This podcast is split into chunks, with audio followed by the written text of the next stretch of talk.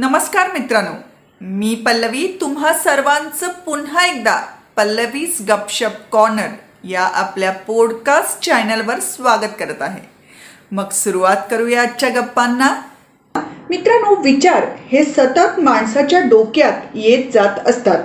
पण हेच विचार कशा प्रकारचे असतात हे जाणून घेणं फार महत्त्वाचं आहे. कारण आपलं आयुष्य घडवण्यात आपल्या विचारांचा खूप मोठा वाटा असतो.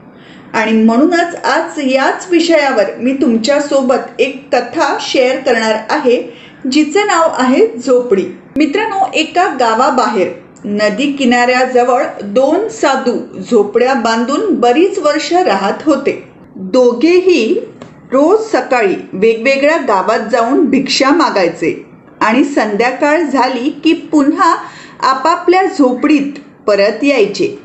लांबच्या गावी गेले असल्यास दोन ते तीन दिवसांनंतर ते परत घरी यायचे. या दरम्यान ते सतत देवाचं नामस्मरण करत असायचे. अशा तऱ्हेने दोघेही जवळपास एकाच प्रकारचं जीवन जगत होते.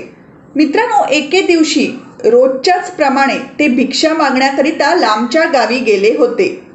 ते गाव राहत्या जागेपासून दूर असल्यामुळे त्यांना घरी परत येण्याकरिता दोन दिवस लागणार होते. या दोन दिवसादरम्यान ते जिथे राहत होते त्या गावात जोरदार पाऊस वादळ वारे येऊन गेल्याचं त्यांना समजलं. हे समजताच ते पटापट पावलं टाकत आपल्या झोपड्यांजवळ जाण्यासाठी निघाले. जसजसं ते गावाजवळ आले तस तसं त्यांना मोडलेली झाडं तुंबलेलं पाणी दिसू लागलं. काही प्रमाणात घरांना नुकसान देखील झालं होतं. हे बघताच त्यांना स्वतःच्या झोपडीची चिंता वाटू लागली. जागेवर पोहोचताच त्यांनी पाहिलं की दोन्हीही झोपड्यांना खूप प्रमाणात नुकसान झालं होतं आणि त्यातील सर्व सामान देखील वाहून गेलं होतं. एका झोपडीचा अर्धा भाग तुटून गेला होता तर दुसरी झोपडी पूर्ण मोडून फक्त त्याची लाकडं राहिली होती. उद्ध्वस्त झालेल्या झोपड्या पाहताच दोघेही साधू विचारात पडले.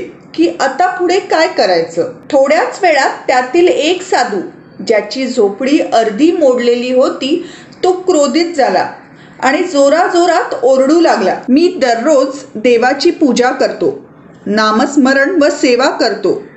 तरीही आज त्यांनी माझ्यावर हा प्रसंग आणला. आणि अर्धी झोपडी तरी का ठेवली? ती देखील मोडायची होती. आता याचं मी काय करणार?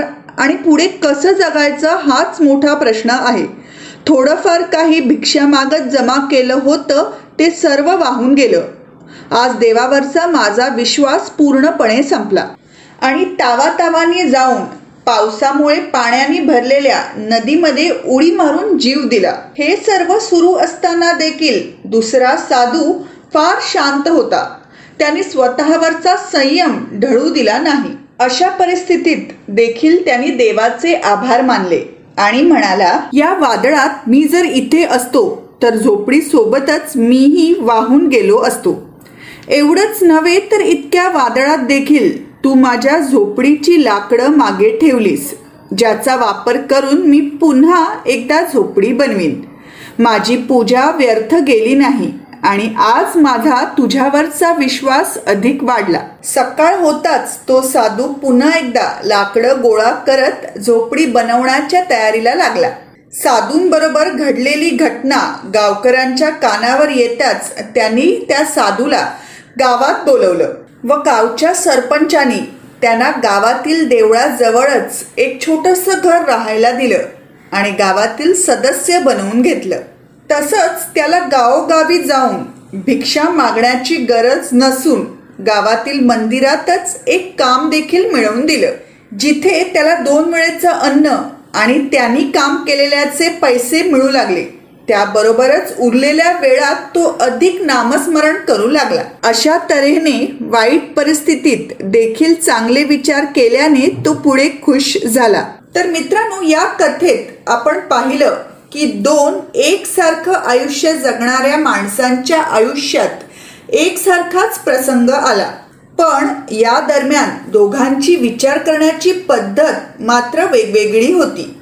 एकाचे विचार सकारात्मक तर दुसऱ्याचे नकारात्मक असल्याने त्या घटनेचा प्रभाव त्यांच्या आयुष्यावर वेगवेगळा झाला. मित्रांनो आपला संयम व आपले विचार आपल्या आयुष्याला दिशा देतात.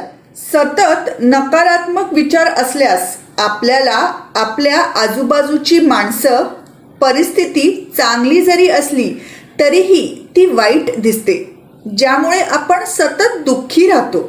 ज्याचा परिणाम हळूहळू आपलं आरोग्य नातेसंबंध मित्रपरिवार व्यवसाय यांच्यावर देखील दिसून येतो. आणि म्हणूनच परिस्थिती वाईट जरी असली तरीही आपले विचार हे सकारात्मक असणं गरजेचं आहे. कारण आपल्या विचारात परिस्थिती बदलण्याची ताकद असते. आणि अजून एक गोष्ट कायम लक्षात ठेवा. Be very careful about what you think your thoughts run your life तर मित्रांनो ही होती आजची कथा आणि आपल्या गप्पा. कशा वाटल्या मला कमेंट्स करून जरूर कळवा. आणि पल्लवीज गपशप कॉर्नर हे पॉडकास्ट चॅनल देखील फॉलो करा.